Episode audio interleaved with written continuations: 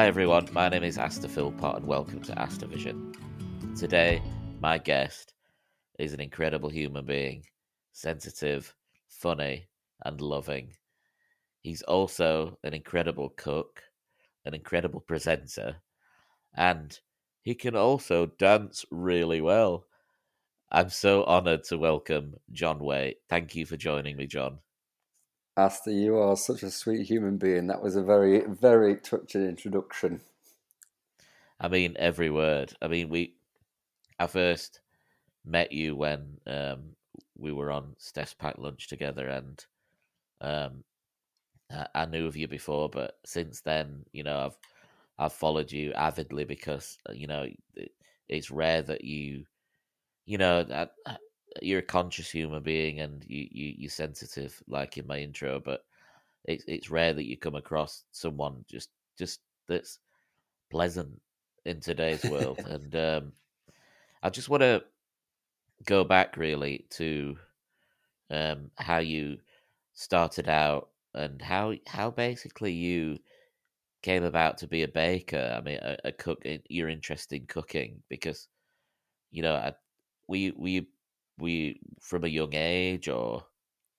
Yeah i was. I mean like many people i used to bake with my mum. You know there's often a kind of maternal or paternal or guardianship figure involved in people's baking experiences and for me it was it was no different. There was nothing special about it. It was just the way that me and mum would spend our time together because growing up i worked my mum had a fish and chip shop as well so my parents ran a chippy and then later on, mum ran the chip shop and then a farm as well. So I don't really remember much about mum outside of the farm, the chip shop, and the kitchen.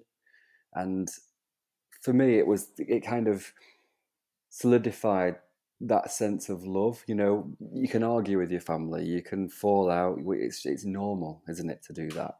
But what that moments, those moments in the kitchen taught me is that love with your mum is unconditional and you can go from falling out and then go straight into the kitchen and crack on and be constructive.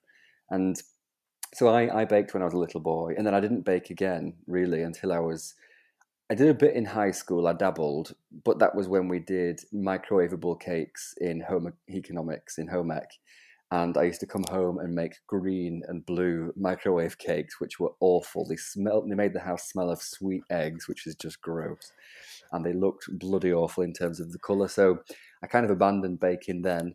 And I only really came back to it after I dropped out of university and I was working in a call centre for cooperative insurance services in Manchester. I was amending car insurance policies and I had to take a few days off because I, I got a bout of depression and it really, really hit me hard. So I took a few days off and then I found the thing that I turned to, which I hadn't turned to for many, many years, was baking and I had this frenzied kind of attack of baking, and I baked like a rhubarb cake, a hummingbird cake, an angel cake, and they were all crap because mum had an Aga in the because we lived on a farm, so she had this this Aga, and Mary Berry, I am not. I cannot bake in an Aga, so it kind of it went only went upwards from that day. But that's when my love of baking kind of reintroduced itself. So it was when I was little, when I was in the early stages of high school, and then it came back full throttle when I was about what I'll have been maybe nineteen. So did you did you almost find because I know you mentioned depression, did you almost find solace in baking and almost a comfort in in in that? Very much so. For me, baking was it allowed me to take a very destructive mentality and turn it into a constructive output. And that's what I love about baking. You know, I think it was Winston Churchill who used to build walls and paint for his depression to try and combat his depression. And for me, my way of being constructive was through food.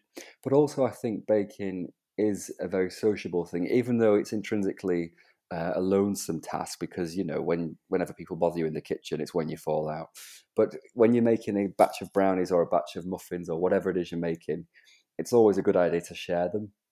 And I'd find that it would be a really great way of focusing my energy on myself for something creative and then taking that creativity and sharing it with people that I loved.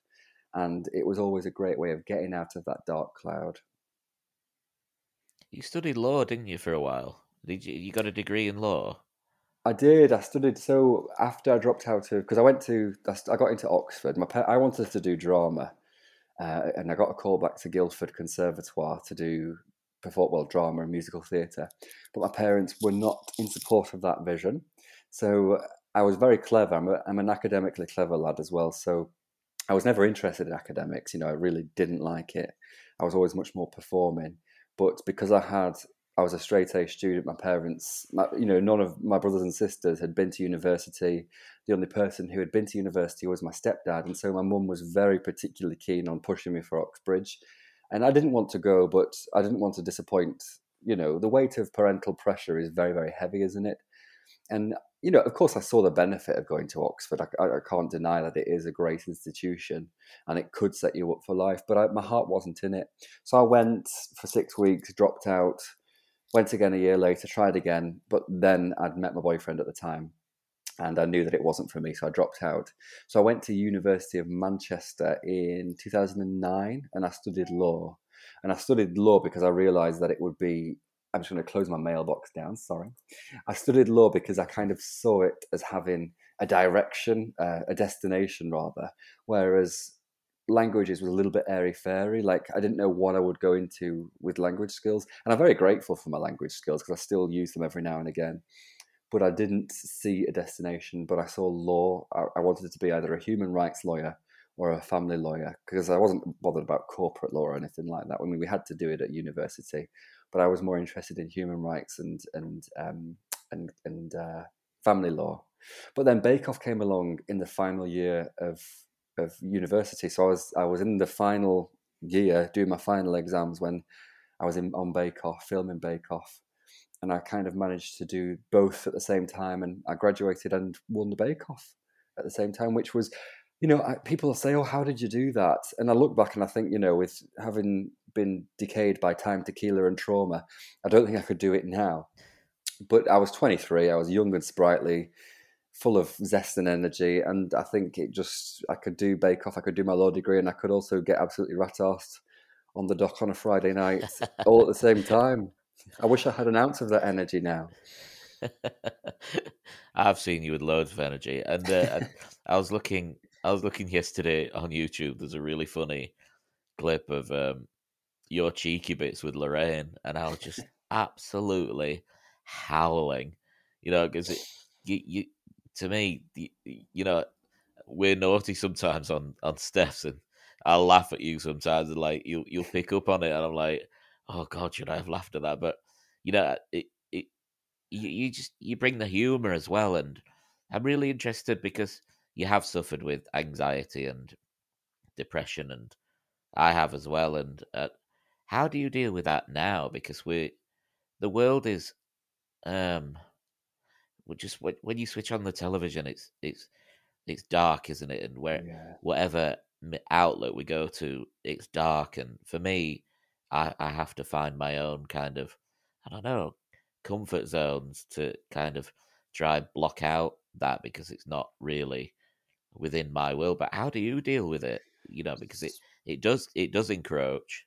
It does encroach very much so, and as you say, you flick the news on, and there's just doom and gloom. And for me, I find I found that giving up alcohol has been a huge. You know, I'm 63 days sober, and giving up alcohol has been a massive uh, change in my outlook. Of, of course, I'm still anxious. I still get anxiety, and I still have days where I don't feel like getting out of bed. But what I've found is being sober now, that anxiety washes over me like a wave, and it always did wash over me like a wave but it used to drag me under and I'd be kicking and screaming. Whereas now it washes over me, it knocks me to the beach a little bit, but I dust myself off, I get up and I feel so much more. I don't want to say strong because that would imply that depression and being dragged down is a weakness, but it makes me feel more fortified and more emboldened and more resilient. So alcohol giving up alcohol for me is a huge huge step and you know what i would say to anyone who suffers a mental downturn it's hard to do, and I'm not being preachy, but if you have uh, depression or anxiety and you're still drinking alcohol, the first thing you should do is try giving up alcohol for a little while because it scientifically makes you emotionally dysregulated. It scientifically depresses you. It scientifically is eh, eh, you know, can cause young onset dementia. It has such an impact on your brain. And when I went sober, I didn't want to be this kind of preachy sober police. But actually, the more I read now with a fresh pair of eyes about the impact of alcohol physiologically and mentally, I think, bloody hellfire, why aren't the government doing more to warn people of the risks? Why are they not putting the price of alcohol? Why is it not solely regulated through government shops like it is in Canada? Because there's no safe amount of alcohol, according to a lot of the research out there. But oh, aside from the alcohol, I don't want this to turn into an alcohol alcohol rant. Aside from giving up alcohol, for me, it's just surrounding myself with the things that I love, people that I love, going to the gym is a huge important part of my life as well. Being able to be um, creative in many many ways. And i also find that there are times when i just have to come off instagram because instagram is a source of comparison. It's a source of feeling inadequate.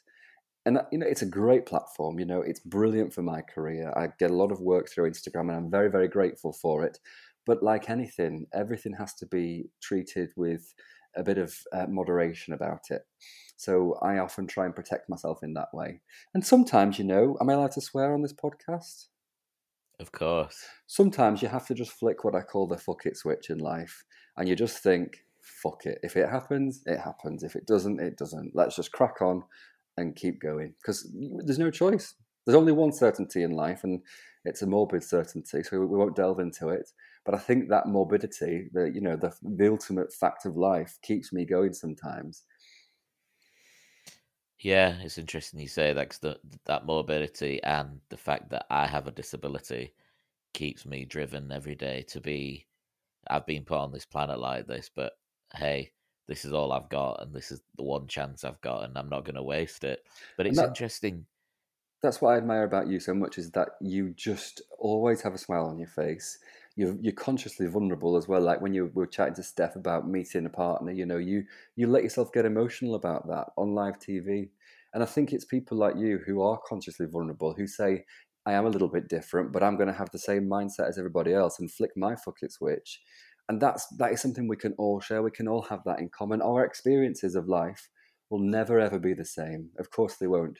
But we can all try and have the same mentality. And also just look out for each other, you know? Absolutely, yeah. It's I love the fuck it switch. I'm gonna start using that. if uh, I'm gonna, it's it's it's interesting how you talk about alcohol because I think there was something in the news just recently that was it in Ireland they're going to start putting warnings on on alcohol like they, they do with cigarettes here that it can cause cancer and ill health. What do you think to that? I think it's a bloody it's a long time to come in. It needs to be done. It needs to be done in this country too, because I only learned since my sobriety that alcohol is a group one carcinogen along with tobacco and asbestos. That is how deadly it can wow. be. And, you know, I, I, was a binge drinker. I would get absolutely rat arsed at the weekend. I would sometimes drink for two days. I would go off, I would go missing like my sister did. You know, me and my sister have started talking about it on our our on Instagram. I'd go, I'd go wake up in people's houses that I didn't even know. I'd put myself in very dangerous scenarios. And the only thing that was controlling that was alcohol. And who was in control of the alcohol? Me, what I put inside my body. Mm. So, you know, I just had to, I, I, think it's so important that we are made aware. And that's not to say that everyone's going to get absolutely blottoed and wake up in a stranger's house and, you know, panic about where they are. That's not what I'm saying. But alcohol is indeed the negatives for me, I think, outweigh the positives. And it's irrefutable and undeniable the damage that alcohol does. Even a single glass has an impact on your health. Um, and I think it's, it's high time the government made that quite clear through Photoshock warnings on bottles like they do with al- with uh, cigarettes. How how is it socially for you now? Because the, the, the whole social scene seems to me to be gravitated around alcohol and you're almost you're almost um made to feel um like you you you you're the dickhead in the group if you don't drink alcohol or like, oh look at him like you you know do you know what I mean? It's like it, there's that judgment there. How do Have you had that? Do you know what? I'm very, very lucky because my group of friends, I've got two two groups of friends who, um, one of them is kind of I call them the Bolton lot, and they're they've been friends since way before Bake Off, and they they were worried for me about my level of drinking. So now that I've gone sober, they're the ones saying, "Oh, don't drink, don't even pick up that glass, carry on. Even if you go on holiday, don't have a drink," because they know how fundamental and how you know and to have that support i consider myself a very very lucky guy.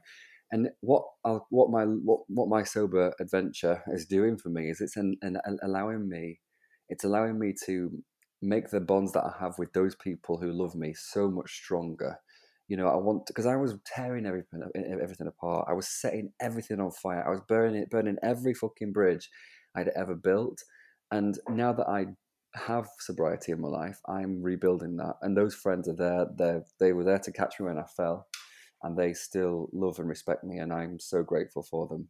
The people who perhaps aren't as eager to spend time with me, they don't exist to me anymore. You know, you've got to.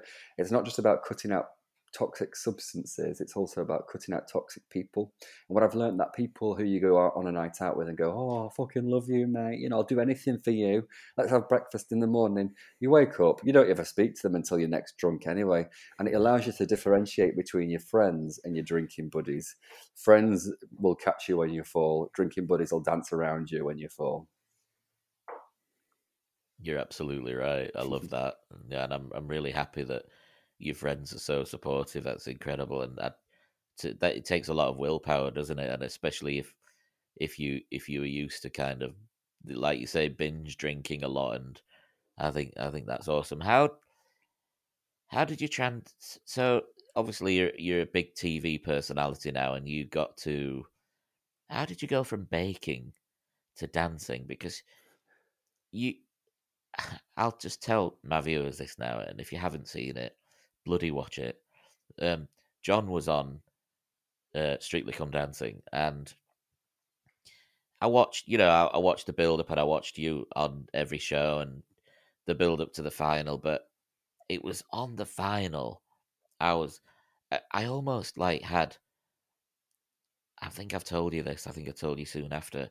I almost had like a transition in my life, like a mind switch of like when I saw you dance with Johannes, I was like, oh my god, like this is just beautiful, mm. like like nothing I've ever ever seen before. How how did you go from baking vol to dancing so incredibly well? oh, thank you, Asta. Thank you. Um, well, I used to dance when I was younger. I used to do ballet because I, like I said, I wanted to be a performing arts superstar. I wanted to be a West End star, and I so I used to do dance and drama and singing, and then I kind of left it by the wayside, and I never really danced again then since Bake Off until joining Packed Lunch in 2020. In the at the end of well, in the middle of lockdown when Packed Lunch started in the studio, I didn't ever envision that um, Strictly Come Dancing would come along. But for some reason, the producers saw me, I think, on Packed Lunch. And, you know, I think at this point I had sh- shaved, bleached blonde hair. And I'd, i was bodybuilding, so I was quite, I was really quite beefy, and you know, it was hard to not notice. You were me. ripped. I don't mean that in an egotistical way, but you know, if I was watching a screen, no, you I was ripped. big, I was massive, you were really ripped. It? So I think that got that caught the eye of them because they, they they gave me the code name when you when you join Strictly they have code names for everyone. And I was Hercules. So I think that was because I was a beefcake. Um, yeah, you can comment. Sorry, my boyfriend's just arrived home with the dog. So they they saw me on, on, on packed lunch, I think, and then they wanted me to go and meet them. So I met them. I danced with Giovanni Pernice for as like a little audition thing, a little test dance test. And um, before I knew it, I was meeting Johannes, and then in the studio on the first live Saturday night. So it all all came and went very quickly. I mean, it's nearly two years since I started the kind of beginnings of that that strictly process, and it's it's just gone so bloody quickly. It's just amazing. Like, I, for, again, you know, if you haven't seen, just just if you don't want to watch the whole thing, just just watch the final with John and Johannes, and it was just phenomenal. I was like, vote, vote, vote, vote. And it was there wasn't because you know I knew you, but it was just because it really, you know, it you touched me incredibly, Oh, you know, and um, so what what's what's next for you, John? Because you know you're an incredibly sensitive soul, and how what what do you what what is your next kind of? I know you've got Steph's packed lunch and you're doing bits and bats here and there, but what what's next for you? Because well, you know how how do you how do you pilot this soul through the the next phase of life, if it were?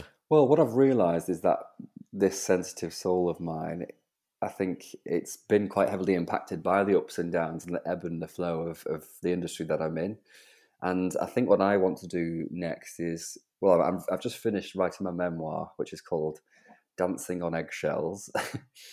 so that'll be kind of like a, a, just a memoir about my life and how food's been heavily involved in that, but also talking about, you know, other things that have, have got to me and part of who I am.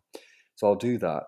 Um, when when that's been edited and resubmitted to my publisher, I think I'm going to have a good holiday because I need a bloody good holiday. Maybe two three weeks off, and then I don't know. I just I'm just going to see where it takes me because I've learned that you know Strictly came out of the blue. I never planned for Strictly. I never asked to be on it. It just happened.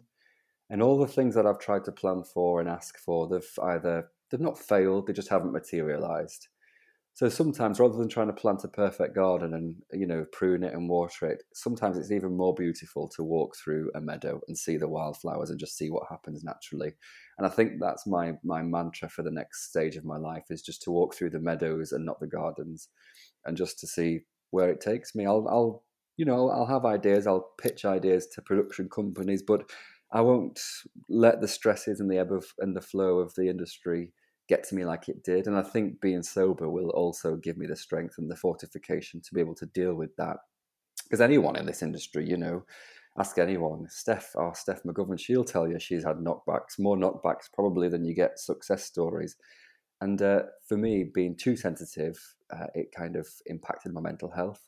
So I'm just going to see where it takes me. You know, I might open a bakery one day. I'm going to reopen my cookery school. Just just enjoy a bit of freedom that I've worked for over the past 10 years, I think.